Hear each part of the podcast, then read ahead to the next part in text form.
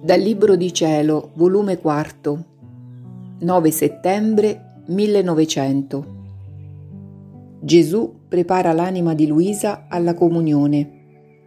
Minacce contro i reggitori dei popoli.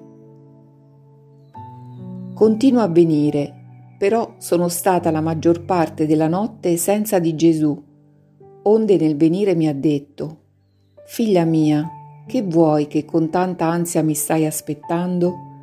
Ti bisogna forse qualche cosa? Ed io, siccome sapevo che dovevo fare la comunione, ho detto, Signore, tutta la notte vi stavo aspettando, molto più che dovendo fare la comunione, temo che il mio cuore non stesse ben disposto per potervi ricevere. Perciò ho bisogno che l'anima mia fosse rivista da voi, per potersi disporre ad unirmi con voi sacramentalmente.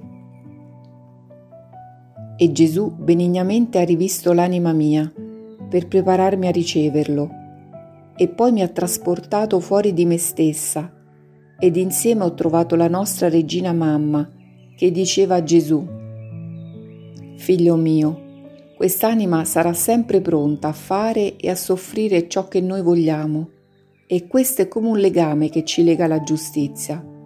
Perciò risparmiate tante stragi e tanto sangue che devono spargere le genti. E Gesù ha detto, Madre mia, è necessario lo spargimento del sangue perché voglio che questa stirpe di re decada dal suo regnare e questo non ci può essere senza sangue ed anche per purgare la mia Chiesa perché è molto infettata al più posso concedere di risparmiare in parte per riguardo alle sofferenze. In questo, mentre vedevo la maggior parte dei deputati che stavano macchinando come far decadere il re e pensavano di mettere sul trono uno di quei deputati che stavano consigliandosi.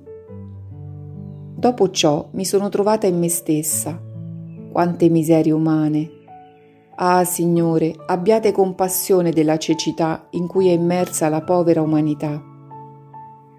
Onde, continuando a vedere il Signore e la Regina Madre, ho visto il confessore insieme e la Vergine Santissima ha detto, Vedi, figlio mio, abbiamo un terzo, qual è il confessore, che si vuole unire con noi e prestare l'opera sua con l'impegnarsi a concorrere per farla soffrire per soddisfare la divina giustizia.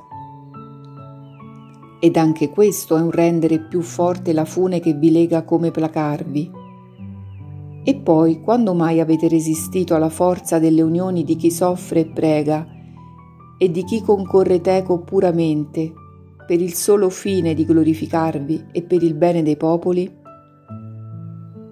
Gesù sentiva la madre, aveva riguardo del confessore ma non ha pronunziato sentenza al tutto favorevole, ma si limitava a risparmiare in parte.